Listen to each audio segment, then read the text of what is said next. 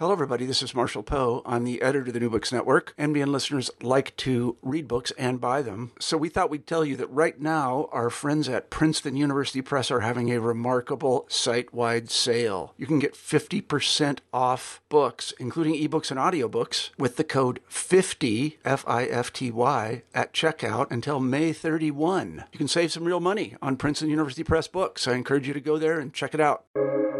Welcome to the New Books Network.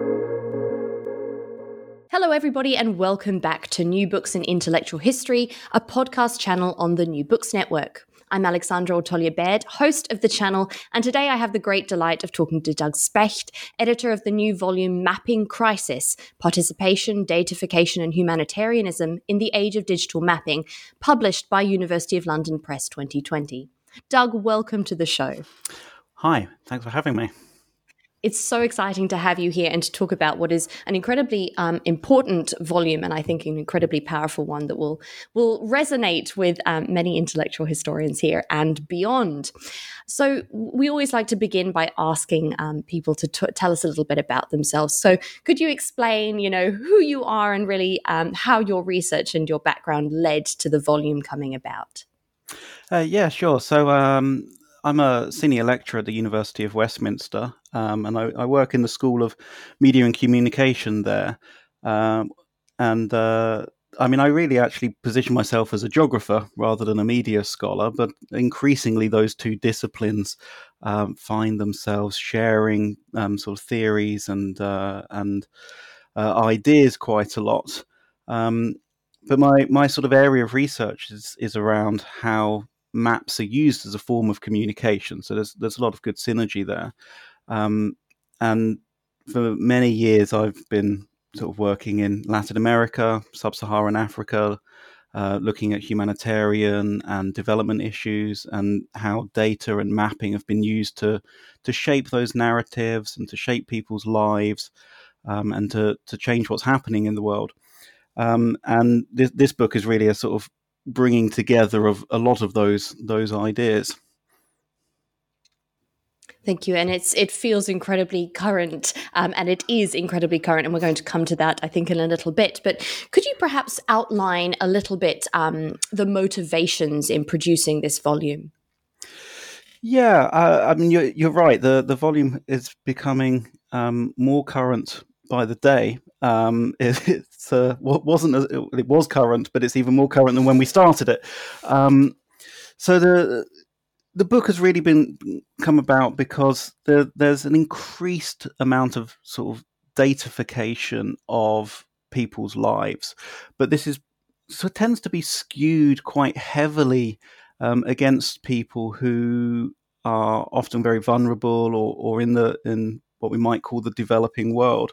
And over years of, of working in sort of studying humanitarianism, um, it, it became apparent that there was this real drive towards data being the the savior of of everything. But it was also while there was lots of sort of uh, um, noise about how how good this was going to be, there was also this sort of underlying current that actually maybe there's some problems with this. Maybe this is some sort of, and people started using words like data colonialism and, and this sort of thing. But for me, as a as a geographer, where this really sort of always came to to a head was when we were talking about mapping, because this data tends to end up being sort of brought into into maps in order to share it around. Um, and we never really questioned maps. So while I was attending lots of talks and conferences where people would talk about humanitarian data and there might be questions about it, rarely was I finding that people were critiquing the mapping of that data and, and how that was affecting the humanitarian and, and development um, sort of sector. Um, and so, so this book sort of came about because it, it felt like there needed to be a bit more of an explicit conversation about the relationship between moments of acute crisis where we we start generating huge amounts of data sort of with the, the intention of, of serving people and helping people but actually there are still questions to be raised about the maps and the data that are being produced in those moments. Um, and so this this book was a great opportunity to bring together a, a whole uh, range of scholars who work on on those subjects and who've worked in the field, but also from a theoretical stance, and to get get them to really critique and challenge this idea that in moments of of absolute crisis, that if we throw enough data at it, then everything's going to be better. Um, and what this book also does is, is, it manages to take a little bit of a, a longer look at things. Um, I think one of the real dangers of, of the lack of critique was that because crises tend to start and then technically finish, or at least uh, disappear from the public consciousness, we sort of don't look at that long tail of what happens in relation to data and changing society after a moment of crisis. And that's often where um, problems around the datafication of people in moments of crisis are actually played out. So the crisis itself might be, um, I don't want to use the word solved, but you know, remedied by data in that moment. But the long-term effects of those, uh, that collection of data, the presentation of that data, the mappings that come out of it, that's something that's less researched, less viewed and less spoken about, I think. And, and hopefully, this book addresses some of those uh, issues. We're certainly going to come to some of those issues in a moment, but I'd like to just pick up on um, your mentioning of the of the types of individuals who contributed to the book because it is quite a diverse um, authorship involved. So, could you just explain to listeners a little bit about the the types and, and the fields of the scholars who contributed to the volume? Yeah, I mean it it is a very eclectic book. I mean the, the front cover suggests it's uh, that it's a geography book, but um, but I, I, guess it's not really.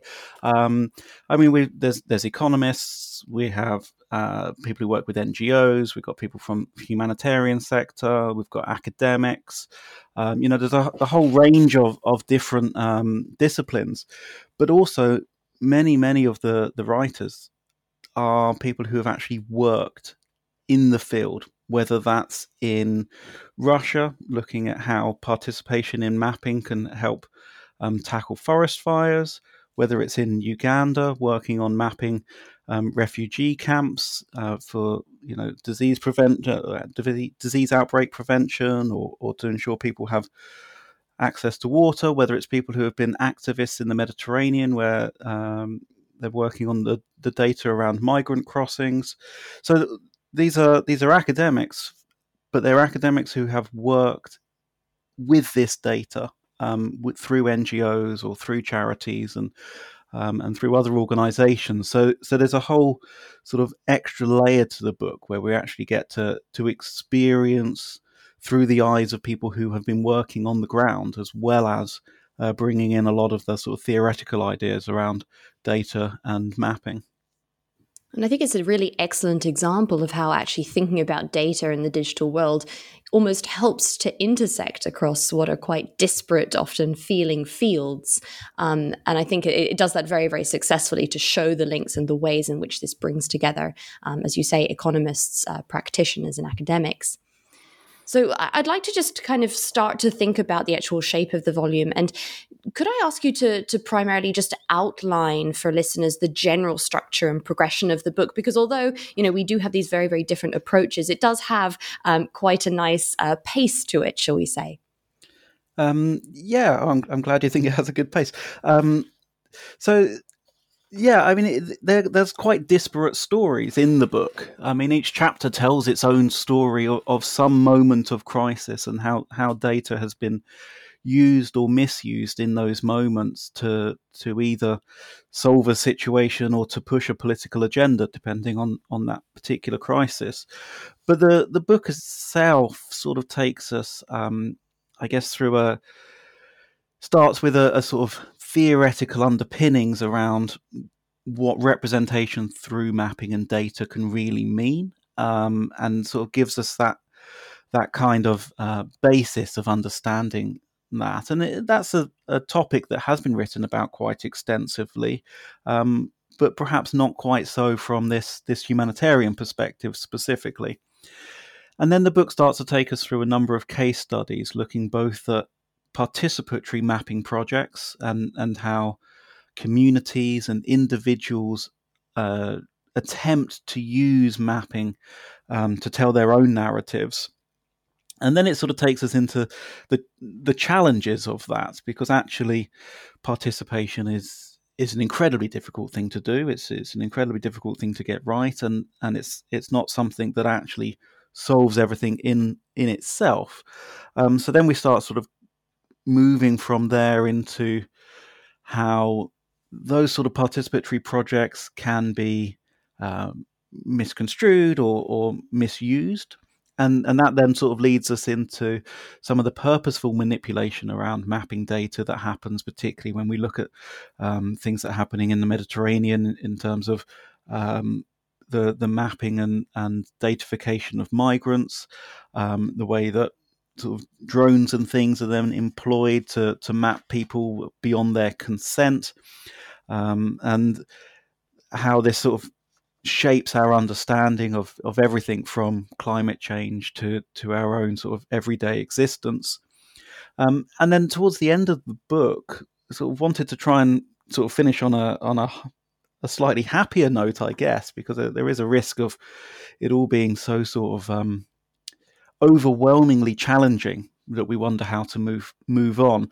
But the, as we move towards the end of the book, we start to look at some examples of participatory mapping that that have really worked. We start to look at that that case study from Uganda, where um, refugees on the ground are mapping their own existence, um, and it sort of towards the end, I hope, offers some semblance of hope that actually this this isn't a rejection of all data. This isn't a rejection of all mapping. This isn't a rejection of all the good that is done through humanitarian work.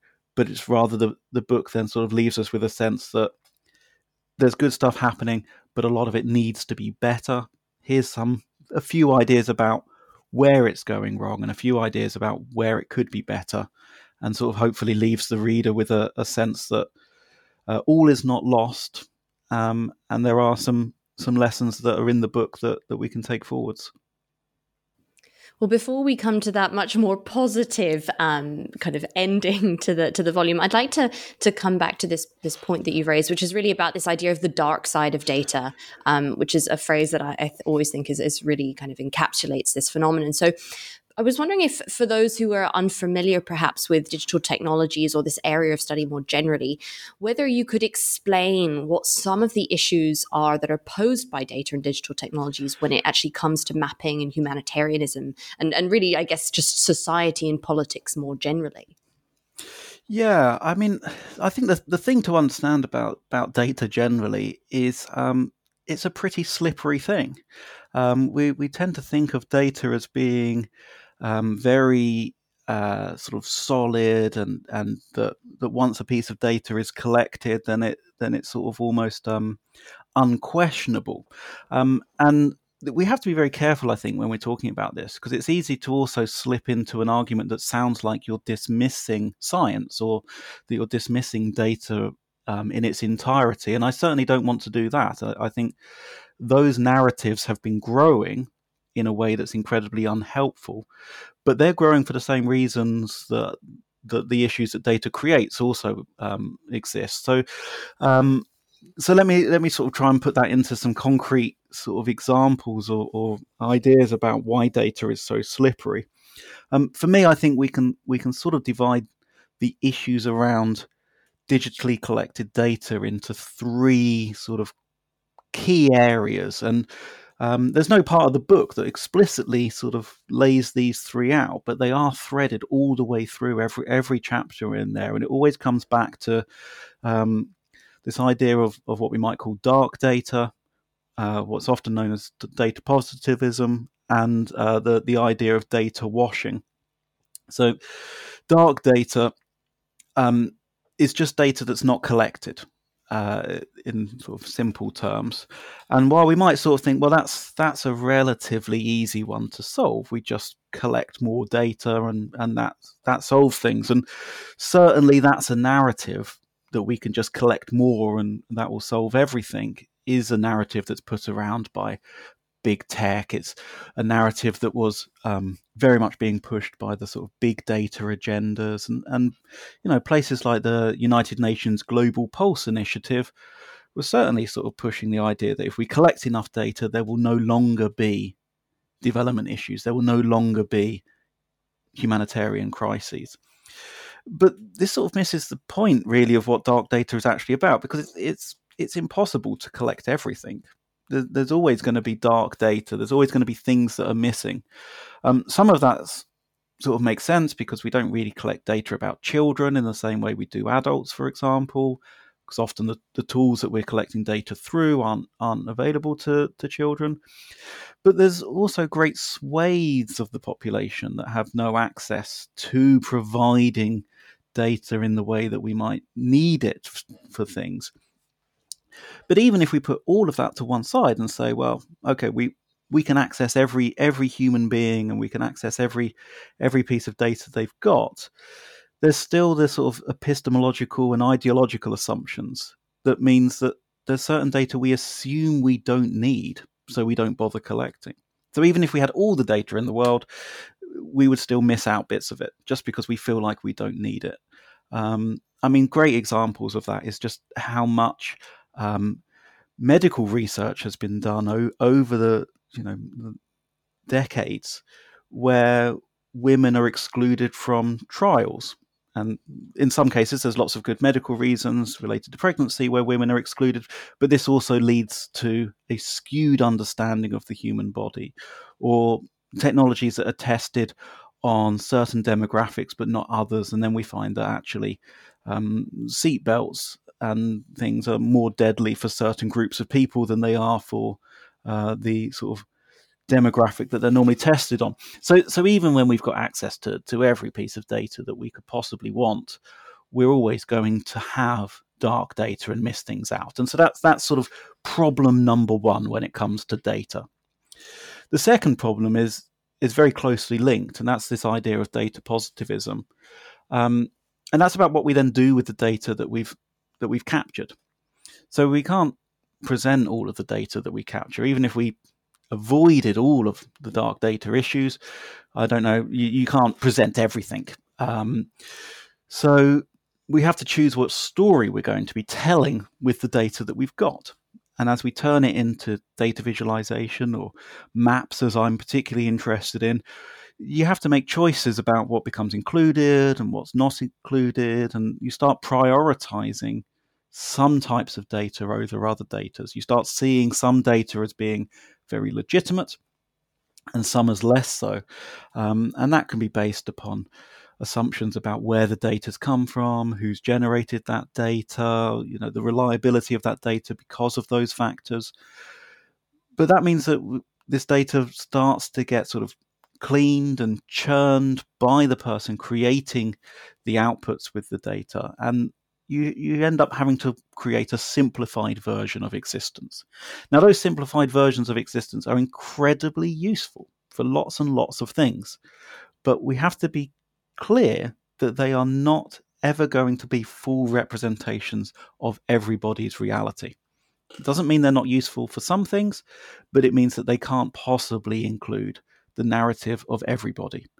And the danger is that they as they get cleaner and cleaner and, and become a, a more compelling story, it's generally speaking the most vulnerable people and the people who perhaps need to be represented the most, who are most often the ones that get moved um, off of that or, or marginalized or, or, occluded from um, that representation, that visualization, or, or that mapping.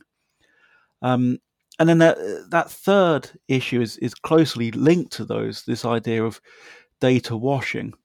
Um, you know, even if you've managed to collect all the data, which we've already said is impossible, even if you somehow manage to avoid data positivism as you sort of clean and prepare your data for for some kind of presentation, um, even if that was all possible, this idea of data washing means that you can't really move yourself to being fully objective as you start to present that data. So, um, you know, you imagine you you've collected all of this data and it doesn't really show the story that you wanted, or perhaps it even shows the opposite of what you thought was going to happen.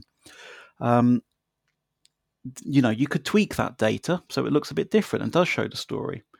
Well, that feels a bit disingenuous. So we're perhaps less likely to do that. What people are more likely to do is to skip that diagram or skip that piece of information and move to something closer to to the original hypothesis.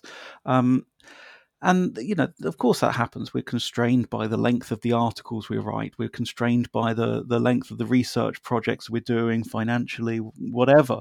So we end up sort of having to skip some things, and our human nature means that we often end up skipping the bits that don't really agree with us. Not because we're being disingenuous, not because we're trying to lie, but because we're trying to tell a story. And when we're trying to tell a story, it's much easier to tell a story where all the parts fit together nicely and tell that narrative.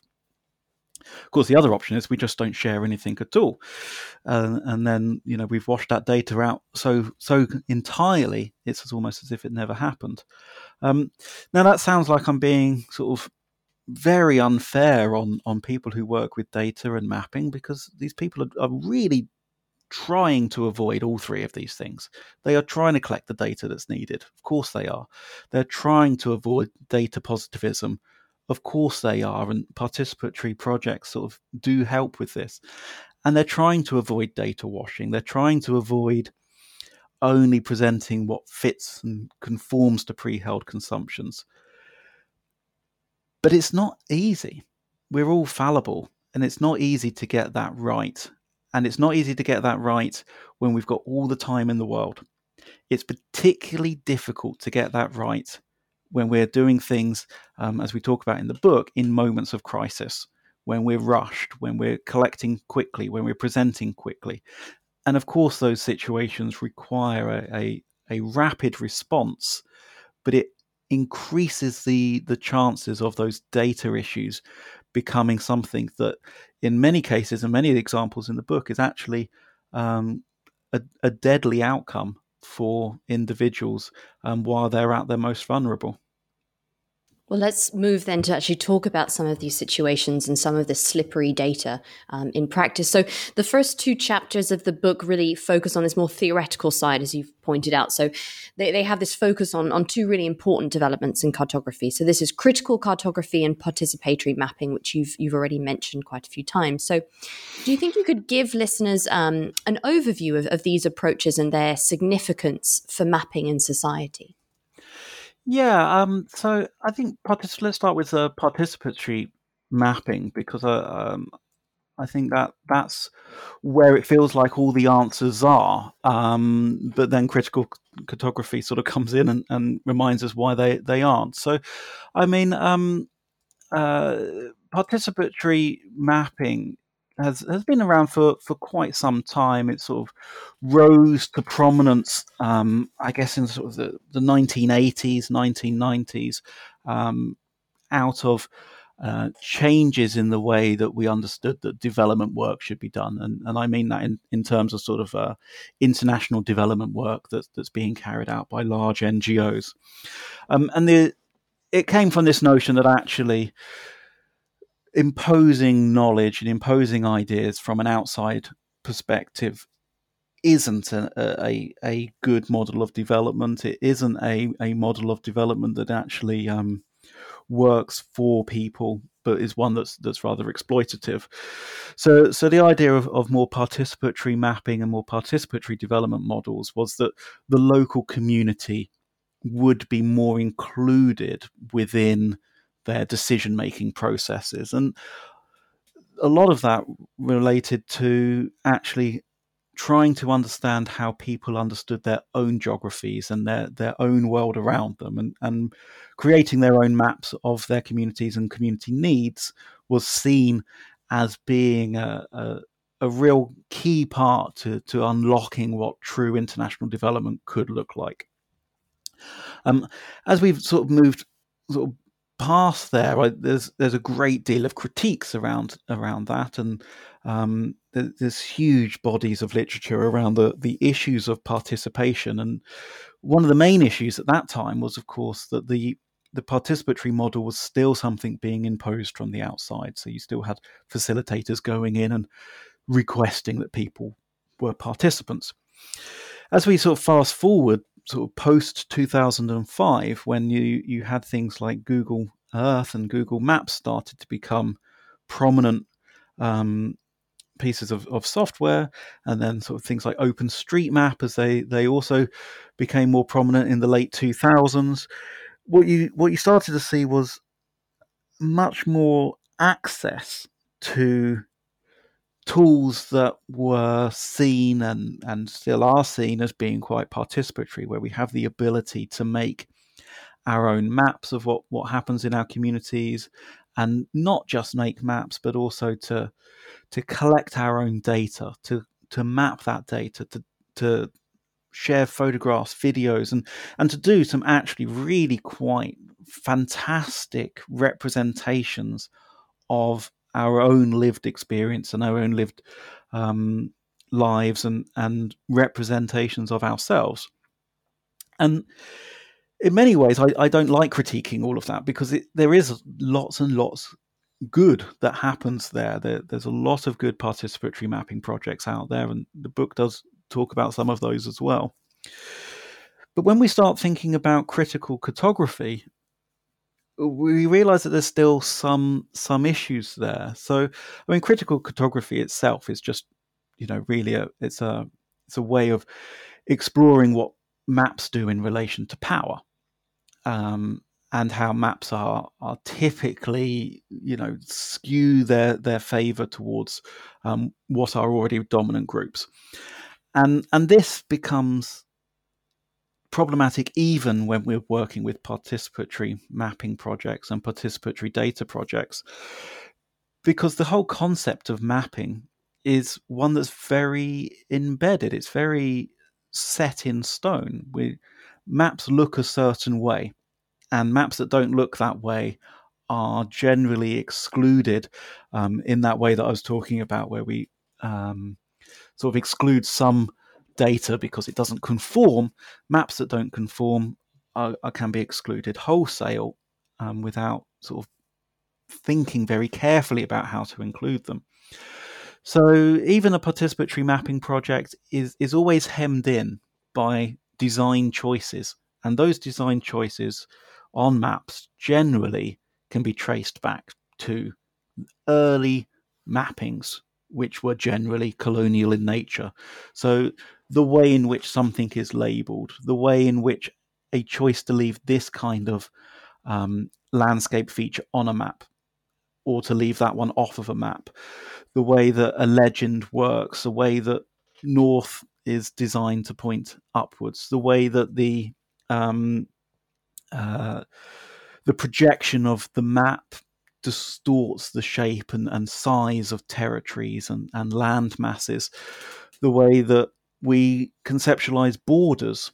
All of these things and, and many, many more can be quite challenged by other communities that, that perhaps don't subscribe to a, um, a very Western um, mapping sort of uh, uh, um, styling, but mapping them in another way which is which is doable in lots of ways and lots of different kinds of visualizations. There's wonderful sort of books and research around this, but those that data then never gets included elsewhere because it doesn't conform to that dominant group's thinking about what a map should look like, and so it's dismissed. And so we still got this challenge of when we're doing participatory work, when we're asking other people or other people are putting forward their own um, data, their own ideas, their own theories about their existence and what they need and what they want and what life looks like, if that doesn't conform to the dominant narrative, then those ideas are dismissed. So, participatory mapping can do a great deal. And certainly, I think it does a lot in that moment that it's being done. But critical cartography reminds us that even the most participatory mapping project is always hemmed in by um, what's sometimes called the, the ideal of cartography, that it conforms to this set of of tools and narratives. And if you're outside of those, it's not seen as so legitimate. And I think that links quite nicely to two other in, in many respects they, they appear quite different concepts but i think there's there's definitely connections to be made here and these are um, ones that recur throughout the volume and these are surveillance and surveillance capitalism um, and we see these perhaps most clearly, I suppose, in chapter four, which addresses the use of drones in the humanitarian sector. But they're, they're really concepts that are visible throughout um, the volume, more generally speaking. So, could you perhaps explain to listeners what these terms mean in the context um, of mapping and humanitarianism and why they're so central to this kind of critical thinking about mapping? Yeah, I in my to me, um, and and to the, the other scholars in the book and and, and many others, um, mapping is all about surveillance. It's, it's the ultimate form of surveillance in, in many respects. We you know right back to the earliest maps, three thousand BC. The reason that maps were created was to control a population, was to document that population, was to to know what a population is doing, where they are, and um, whether that's then to tax them or to to coerce them or to stop them moving from one place to another. It's the ultimate aim of of mapping um, historically.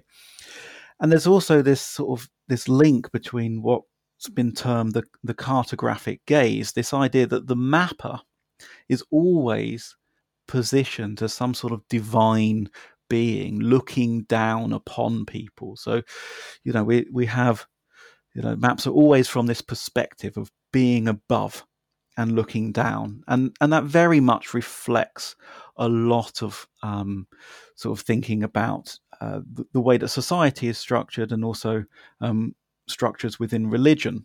And it places the cartographer in this incredibly powerful view and those of us who are then being mapped are sort of under this surveillant gaze. And, and this becomes increasingly obvious when we start thinking about mapping with satellites, when we start thinking about mapping with drones, when we start thinking about mapping with these actual technologies that are physically above us. And we, you know, almost can see them above us looking down on us, but we can't escape this gaze but what that does is it also sort of creates this sense that we're we're going to be stuck in whatever situation that gaze puts us in. So I mean, I've I've seen it sort of described that being mapped in this way is like being sort of held in the the eyes of Medusa. That you're you're held in, in stone for a moment because wherever you are at that moment in time, whatever you're doing at that moment in time, the moment that map is made, that that lasts forever. That's that's the snapshot whether you're doing what you wanted to be or not being or at that time. And we've seen this, this is becoming increasingly problematic. Um, and we talk about this, this idea of surveillance capitalism, where it's no longer just about surveilling for control. It moves to this idea of surveilling um, for the commodification of data.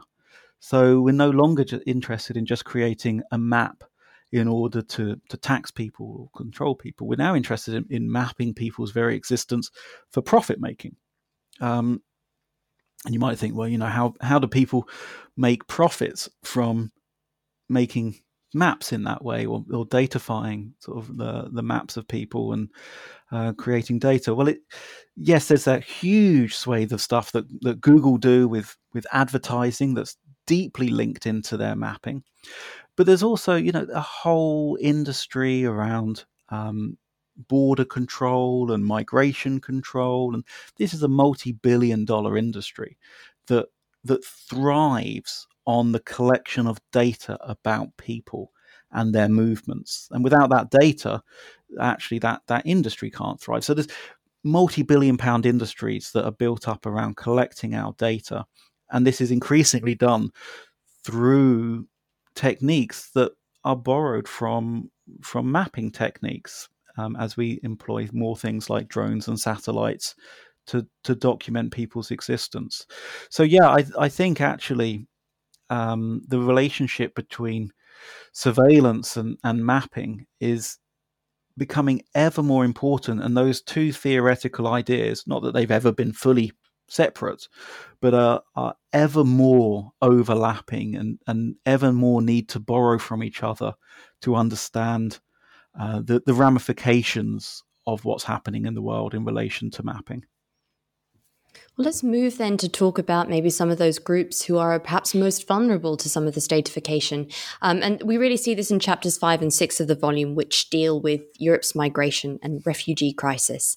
And something that's really resounding throughout these chapters is the question of really who's benefiting from the increase in data. And you've already touched upon this um, a little bit at the start of our interview. Um, so, you know, who's benefiting from the increase in data and statistics and all of the data analytics that we now have at our fingertips? So, could you perhaps explain why data driven politics is potentially harmful to especially refugees, but also, you know, the wider society of which we all form a part? Yeah, I, let, us start with that example. I think um, of, of, migrants um, in the Mediterranean, and and then uh, hopefully can sort of link that to to the wider world. I think one sort of issue here is it's it's very easy to accidentally um, push this to being an issue of, of other people who are already marginalized and, and to talk about them as if it's their problem. And, and it's very much not. Um, it is very much an issue that, that affects all of us um, in, in many, many different ways. But a, a, a, a, road in to help us understand it is to look at the, the Mediterranean as a, as a case study. Um, and I mean, the, since the formation of the European Union, and, and don't get me wrong, I'm I'm a fan of the EU, but but since the the formation of the European Union, that northern coastline or no, north of the, the Mediterranean Sea has become increasingly fortified um, as Europe collectively sort of attempts to stop migration in into the uh, into the bloc. Um, and a lot of that it's not a border wall. It's not a, a, a Trump style, you know, big fence. It it's a a barrier that's created via data. And it's an incredibly sophisticated barrier that's created via data. Um, and it's fi- sophisticated for two reasons. It's partly sophisticated in what it does collect in terms of data, but it's also, um, and perhaps sophisticated is, is the wrong word, but it's also sophisticated in what it purposely doesn't collect in terms of data. So, you know, the, the southern borders of, of the European Union are, you know, heavily policed by drones, by um, border agencies, by by huge amounts of data-driven um, exercises, and this often presents itself in terms of if you arrive at that border as a, a someone who's um, an irregular migrant, you will find yourself subjected to collecting of your biometric information, of having to give huge amounts of detail as to your your life and, and who you are and and this is then entered into databases and shared across the, the European Union and, and beyond. You know, there, there's this real sense that if you reach Europe that way, that your life is no longer your own. So it, it creates this sort of de facto um, border wall of of having to have the right data to be able to get past it. And once that data is collected, it's then used for the rest potentially of your life to track every one of your movements, to see where you move with inside the European Union, to see whether you're um, refugee status should be accepted or not. So this data that you provide at that moment then becomes something that, that massively controls your entire existence. And the European Union has huge amounts of data about this. Huge, huge amounts of data, and they're very sophisticated in collecting this. Um, and uh, but it, it also has a, a counter narrative that is that actually the, the European Union also has a, a significant lack of data. There are no official figures of how many people have drowned on the way to the south coast of the European Union. There's no official figures of how many people have gone missing there's no official figures on who those people were, of where they were coming from, whether they were men, women, children, whether they were what the European Union would call legitimate or illegitimate uh, refugees. There's no comprehensive system in place to document migrant fatalities um, as they try to reach the European Union. So on one hand, we can be incredibly sophisticated and turn these these people into to absolutely fundamental um, points of data where they exist as nothing but data.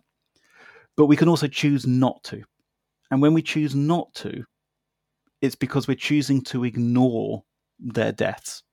Um, the the International Organization for Migration estimates that around nineteen thousand people in the last decade have drowned or gone missing on their way to Europe.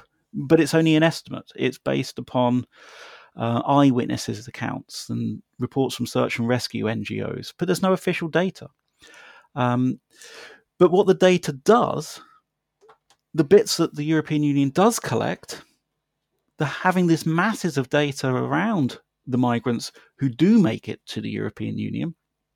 This allows them to, firstly, provide a sort of convenient backdrop that legitimizes the increased militarization of Europe's border, so in increasing the amount of drones and data collection that's happening on that border, because they can say X number have arrived, um, and they can say that under the pretext of, of preventing further further deaths and suffering, but they can never tell us what that those deaths and suffering look like.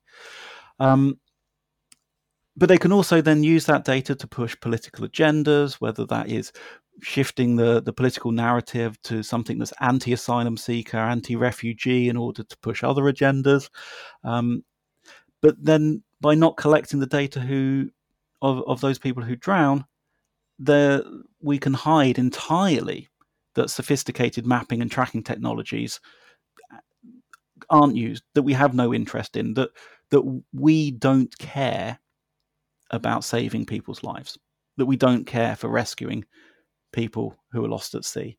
So the the same desire to collect certain sets of data and to ignore other sets of data play the same narrative of both a we, we we are heroes look how many people have come but also the migrant is a problem and also allows us to ignore uh, those who are drowned missing um, and uh, presumed deceased now that example is, I imagine, uh, you know, abhorrent to to your listeners, but it also feels distant for most of us. It, it's something that happens out of sight, and it, it's partly out of sight because we don't collect that data about it. So there aren't, you know, huge numbers of reports coming out. It's not on front pages and, and lots of other things because we don't actually know the numbers of people dying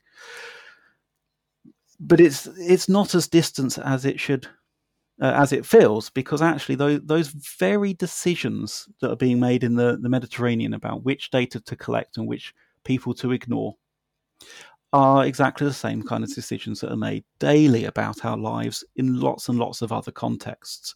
So we can choose how we collect data related to uh, benefits, for example. We can choose how we collect data in relation to, um, as we saw this summer, exam results. Um, we can choose the way that data is collected. We can choose then how that data is used.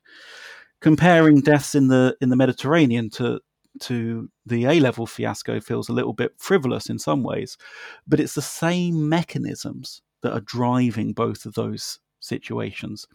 And and I know you you want to touch a little bit on on how this relates to to COVID as well and, and what's happening there. Of course, this is an incredibly data driven moment of existence.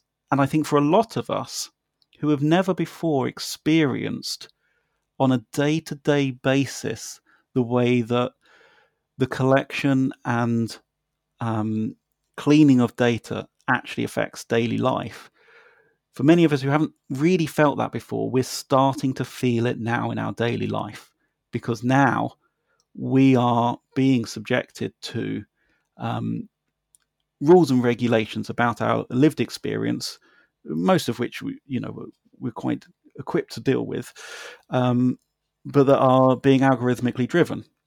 So many of these issues are then picked up again in a slightly different context in Chapter 7, which talks about mapping crisis in the Anthropocene and the growing concerns for climate migration, so a very um, particular type of migration there.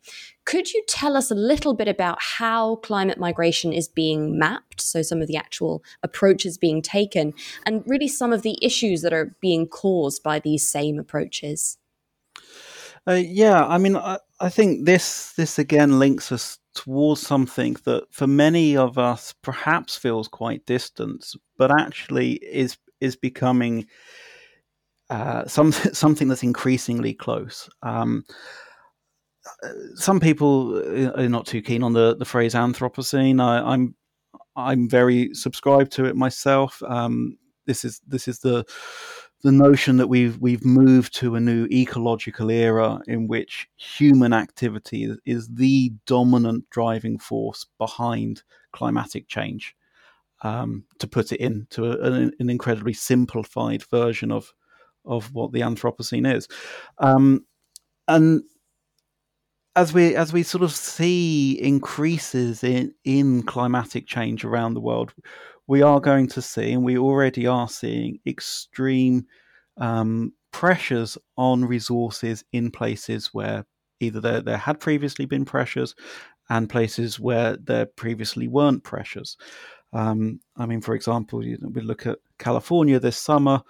Um, the the largest wildfires that California's ever had have been in the last three years, and they've been getting bigger and bigger, and we're going to see more of that.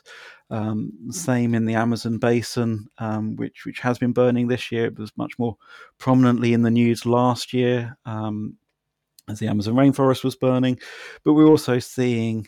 Uh, places that are more prone to flooding more regularly. We're seeing places that are more to, uh, prone to drought more regularly. We're seeing uh, places that perhaps were once quite fertile now suffering uh, with great crop losses uh, and these sorts of things. Um, and all of these things are going to lead and already are leading to changes in migration. Um, but also at the same time, these extra stresses on resources actually leads to an increase of border nationalization. We, we see people wanting to control, or countries wanting to control their borders ever more tightly in moments where uh, crises are occurring. Um, and although there, there, of course, are many international laws and, and regulations around um, the, the free movement of refugees from war zones, from famines, this is not um, this is not something that, that's always well enacted. And where it is enacted, those migrants are again increasingly subjected to datafication. So whether you're fleeing conflict or, or famine or, or whatever it is, crossing an international border now results in, in more data collection about you than, than, than it ever has. And while that might seem sort of uh, something that that's uh, really not an issue or something that, that could be very beneficial. And, and short term it certainly does have many benefits of ensuring that we you know know how many people require access to clean water know how many people require access to shelter and housing. That that's important. But the way in which this data is collected and and who owns this data can can have some significant knock-on effects. And we've seen data being used about the the background and ethnicity of populations to to fuel hatred and and to um, you know, genocide and um, and the eradication of other populations or persecution of uh, certain populations. And when we, we live in a world where the narrative of the of being a migrant is already one that puts you in a a societally a position that's societally seen as lesser, when we add in the data that enables us to create narratives around that group of people, we're we're adding more fuel to a fire. Um, and so I, th- I think the the increased amount of migration we're going to see and we already are seeing, coupled with the increased datafication of people as they cross borders, has this real potential and has already played out, but it, uh, increasing potential to be an absolute catastrophic um, moment of marginalization and persecution of people as resource sharing becomes more more uh, resource sharing becomes less uh, of a thing as national borders try and hold on to resources they've got and and people move around. And now that none of that is solved purely by changing how we collect data. There's there's there's deeper political and socio-economic and social issues that are they're embedded there. But the danger is that the data becomes a a tool that's used to to make that situation considerably worse rather than one to make it better. And it can be the very same people who are collecting it for better who accidentally let that data get used to for something that's not not as intended. And that's not to say that those people who are doing very good work particularly in relation to supporting refugees um, should stop their work. It's that we need to think about how we're working with that data to uh, ensure the long term security for people not just in that moment of crisis so after these very difficult and, and to be honest, harrowing chapters um, on on the actual experiences of of migrants, be it um, for political, socioeconomic, or climate causes, the final chapters of the volume focus on on what you call fighting back, um, and they, they, look at the rise of you know citizen data scientists and these innovative approaches like hacktivism, which is I'm sure a word that many people are aware of now, and open data. Um, could you explain how these methods, you know, from below, to use a, a, kind of a nice historical term there, help to rethink the datification of people? And, and where do you see this resistance going in the future? You know, you've already mentioned um, the pandemic currently, but we have so many other crises which could potentially benefit um, from this resistance. Yeah, I mean. I'm never quite sure about whether I, I like the phrase "from below" personally, uh, and I know it's it's used an awful lot, but it, just in that description of being below, it's already decided where people are. But but I guess I guess it is it is the fight upwards. Um, yeah, the, we we've seen for a long time, and, and increasingly, um, as I touched upon earlier, this these sort of counter mapping, fighting back initiatives, the, these ideas that you could um, recreate your own existence by and through recreating the maps and data about yourself. So in this to me comes in in two sort of forms. One and I think we've touched upon it quite a lot already is this idea that you just go out and you collect the data that makes sense to your community, to your cause, to your and that data might be counter to the the narrative. It might be that the methodology of collecting the data is counter to the narrative. It might be that it's a type of data that's never been collected by the dominant narrative. But whatever it is, you go out and you make a, um, and I use you in the broadest sense, go out and make this active um, attempt to redress the balance through the collection of data that that tells the story from the other perspective, from another perspective, um, as required. The other side of that is is this more sort of hacktivism um, sort of side of things, where we take the data that's already there and we reimagine it. So we we don't necessarily um, address the dark data in that situation, but we start to address that data washing and that data positivism by looking at the same data and seeing actually can we can we cut this a different way? What if I what if I slice the data in that direction? Does or does it tell the opposite story, or does it tell the same story, or because it's very easy to keep keep cutting data to get the story that we want, um, but it's also you know very often the case that we can recut the data when we've got access to it to to tell a more full story of what what's actually happening, um, and I think the Mediterranean again is a good example there because it's very difficult to analyze data that doesn't exist, but analyzing the notion that that data doesn't exist, looking at what data is missing, is the counter narrative. So we can start to sort of hack the data that's already there and we can start to feed more data into to what's happening. There's dangers with this, of course. There's significant dangers because where are we feeding this extra data into? And who are we actually challenging when we we recut this data.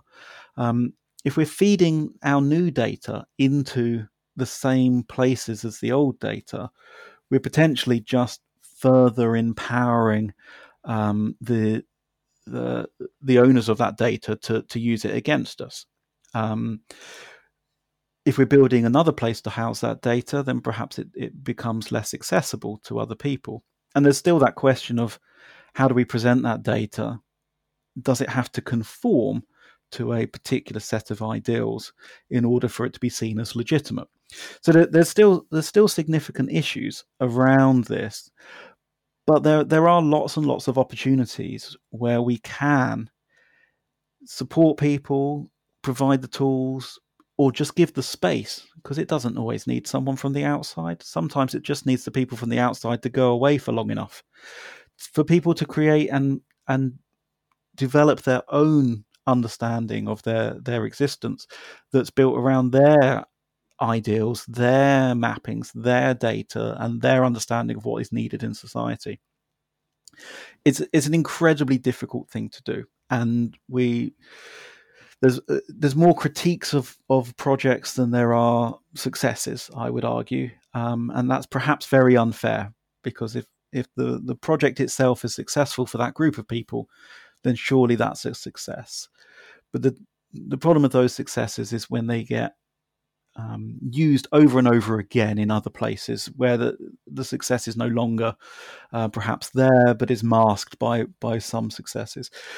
So yes, uh, uh, the book does end with with some more hopeful stories. It does end with this idea that actually there are places of resistance. There are places to fight back. There are places where communities are, and I'm, I'm not really a big fan of the word empowered, but I'm, I'm going to use it empowered to to retell their own narratives through their own data and their own maps. But I think those last chapters still, and I, I hope they do, they still point to the, the only way that any of that can work really well is if we spend all of our time saying, Are we doing this well enough? Have we got this right? How could we do better? What have we missed? Who have we missed out? What have we forgotten? And if we keep asking those questions, then we start moving towards something going going really well. As soon as we think we've got it right, that for me is the moment of alarm bells where we've almost certainly got it wrong. And some of those questions that you just brought up, I actually think um, link quite nicely to something that I wanted to bring up, which is the, the topic of rights. And this is something that's not perhaps explicitly brought to the fore in the volume, but it's it's really difficult to read the chapters here without thinking about how questions of rights are embedded into so many of these issues. Uh, you know, such as climate migration, such as migration more generally, such as who has um, access to data, whose data um, is collected. So I was wondering if you could perhaps, you know, spitball a few of the ways in which you think that, you know, rights are intersecting with some of the themes of the volume and and perhaps how actually the, the research here, although, you know, being on um, humanitarianism, you know, specifically, might actually kind of expand um, to, to thinking and rethinking about the meaning and nature of rights for all in the digital age. Yeah, I I think you're right that the issue of rights is always uh, is all the way through the through that text, and I and I guess actually, you know, if you if you pulled back the layers of all of my research and writing and thinking, it all comes back to to rights, and there are some fundamental rights that are enshrined in things like international law, of course, uh, you know, human rights and indigenous rights, and uh, you know the environmental rights movements and things.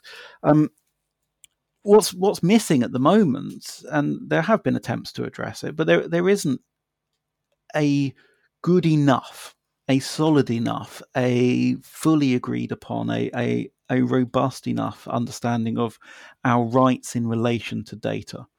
Um, and they're very it's very, very unlikely that we ever will see something like that.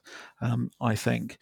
Um, you know, so uh, yeah, and then what do I mean about rights about our data? I mean, we have things like theoretical right to be forgotten. We have this theoretical right to access the data that people hold about us, certainly in the European Union um, at the moment, anyway. Um, but what does that really mean? well, partly those those two mechanisms. The first one, the right to be forgotten, is is technologically impossible, if not, um, you know, sort of uh, presenting other issues, and and the the right to access of data is partly technologically an issue, but also is is a real issue of of access and having the the the the time, the capital, the understanding to be able to do that. So again, both of those regulations are skewed towards certain demographics and other demographics who are perhaps uh, less technologically proficient, who perhaps uh, have less time, who have less finances, who have um, less even understanding of the fact that even someone holds their data. Well, those pieces of regulation have, have no meaning for those people because they're inaccessible to them. Um, so in, they do that thing of of looking like they solve a problem while actually only solving it for a few people and, and not really solving it at all.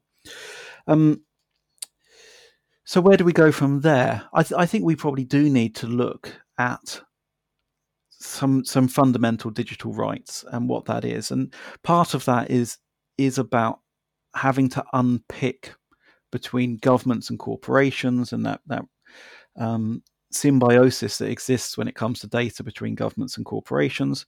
Um, some of that is about having to unpick that surveillance capitalism and and how that works.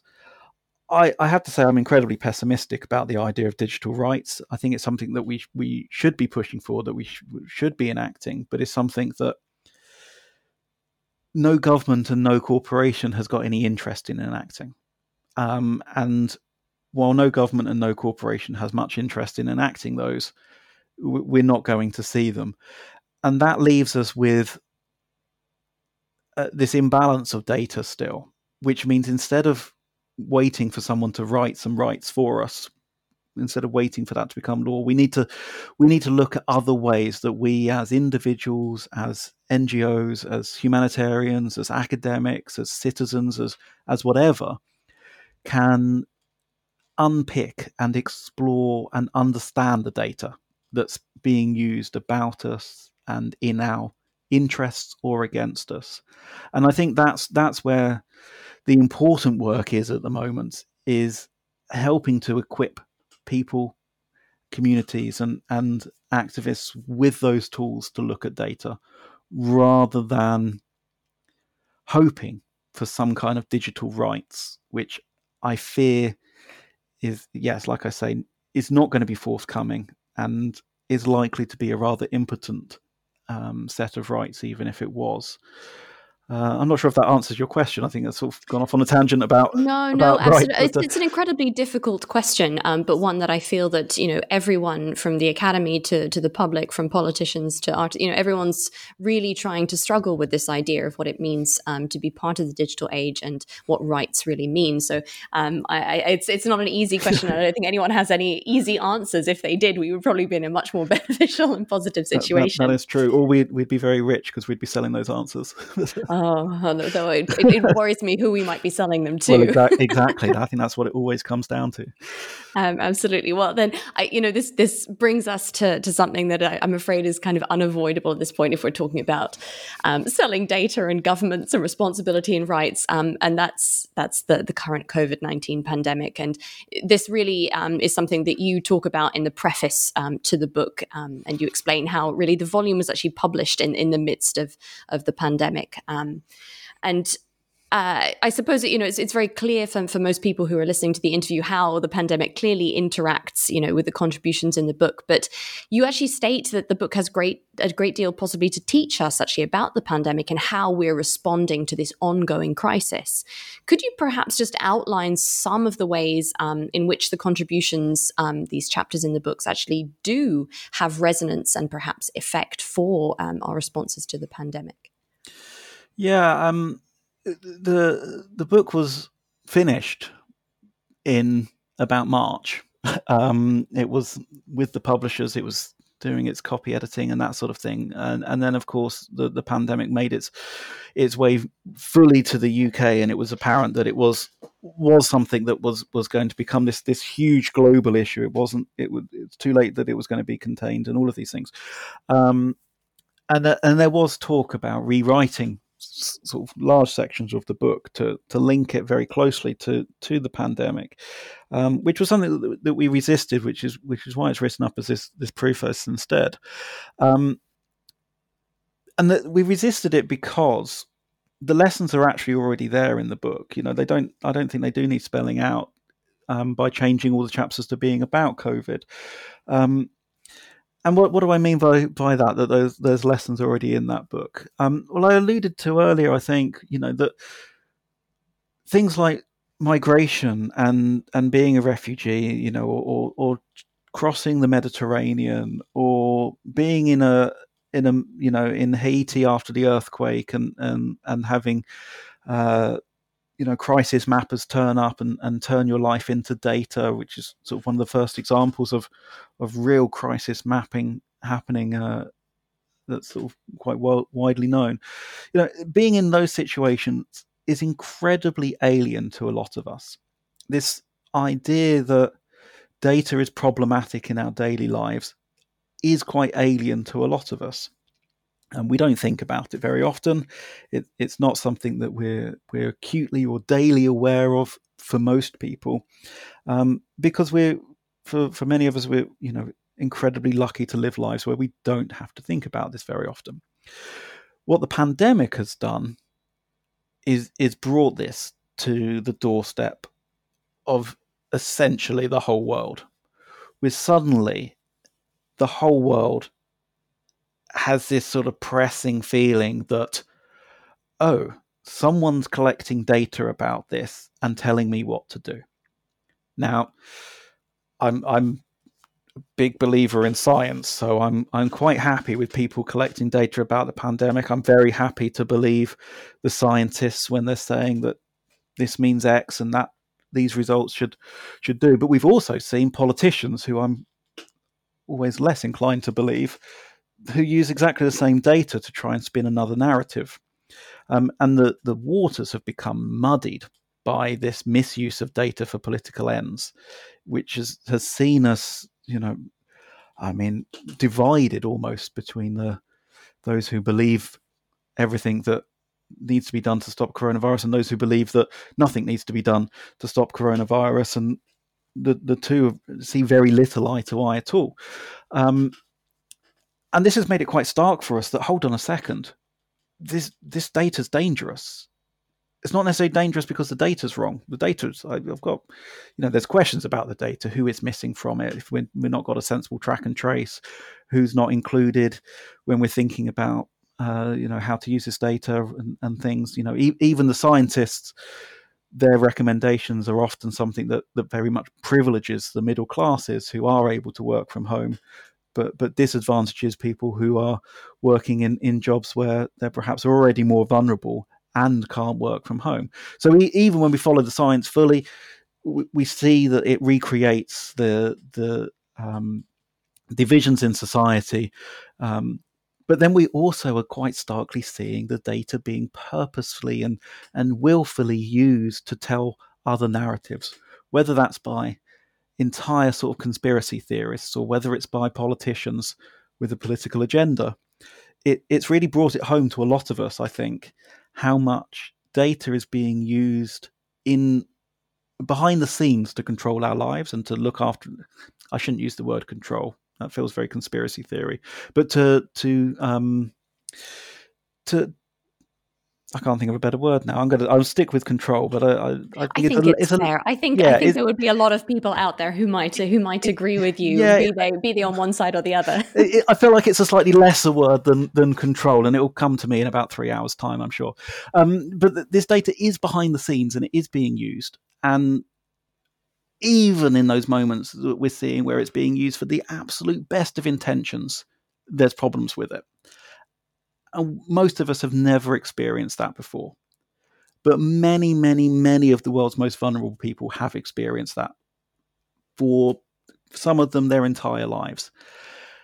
What this does then is this gives us an opportunity to to really globally perhaps start thinking about what we want from a society that is data driven.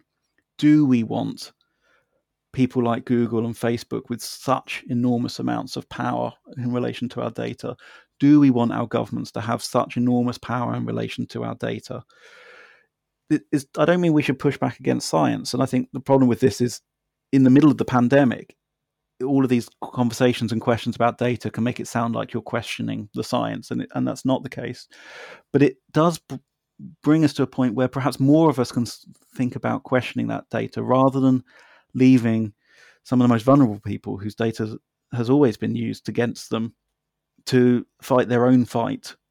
We're, we're now much more aware of it. We, are perhaps able to bring more people into the um, into the mix of, of questioning and, and challenging and understanding the way that data affects our daily lives in a way that enables us to to sort of actually support those people who who are already marginalized by that data and take say well do you know what? Yeah you're right. Uh, it, it's it's insignificant my a level results compared to drowning in the mediterranean. But do you know what? We're both victims of an algorithm and let's let's let's have a think about how we both now address your your datafication through migration and my my poor a level results because of an inbuilt bias against my school. We're, we're suffering from the same net issue. It's just presenting itself in very different ways, and just more people are now being uh, having that presented to them. I think, and that's what COVID is highlighting for me at the moment, and why I think there's a lot to learn from this book because the book is all about people who have long experienced this in much more extreme circumstances than many of us are still experiencing it but we can learn from that. We can learn from the, the ways that people pushed back. We can learn from the mistakes that were made. And we can learn from understanding how data has been at times purposely misused by some of these organizations and governments. Well, on that note, Doug, could you perhaps tell us a little bit about what you're currently working on in this new pandemic um, era of the Anthropocene? Uh, yeah, I mean, actually, I, am I'm, I'm working on another book that also was started before uh, before the pandemic um, on post-apocalyptic politics, uh, where we're is, is very much more more Anthropocene and, and climate change than um, than it is pandemic. But of course, the pandemic is there, and again, this is bringing together a selection of, of scholars and artists as well, actually, to consider what what politics looks like in um, in a, a post-apocalyptic future, which um, we called it a post-apocalyptic future, but now it feels like a, a post-apocalyptic now. So we, we might have to change the title, but it, it's still very much this this narrative around you know how how do we understand what the apocalypse and the end of times might look like, and and how does culture and media and data sort of play into our understandings of that. Um, and hopefully that will be out sort of fairly fairly early in, in the new year. Um, and I think, although a very different topic in many ways, sort of marries quite nicely with, with this text too. Well, it sounds absolutely fascinating, and, and perhaps we might be able to have you back on the show to talk about it oh, um, in the near future. Thank you so much for being here today, Doug. The book is Mapping Crisis, Participation, Datafication, and Humanitarianism in the Age of Digital Mapping. Doug, thank you for being on the show. My pleasure. Thank you very much.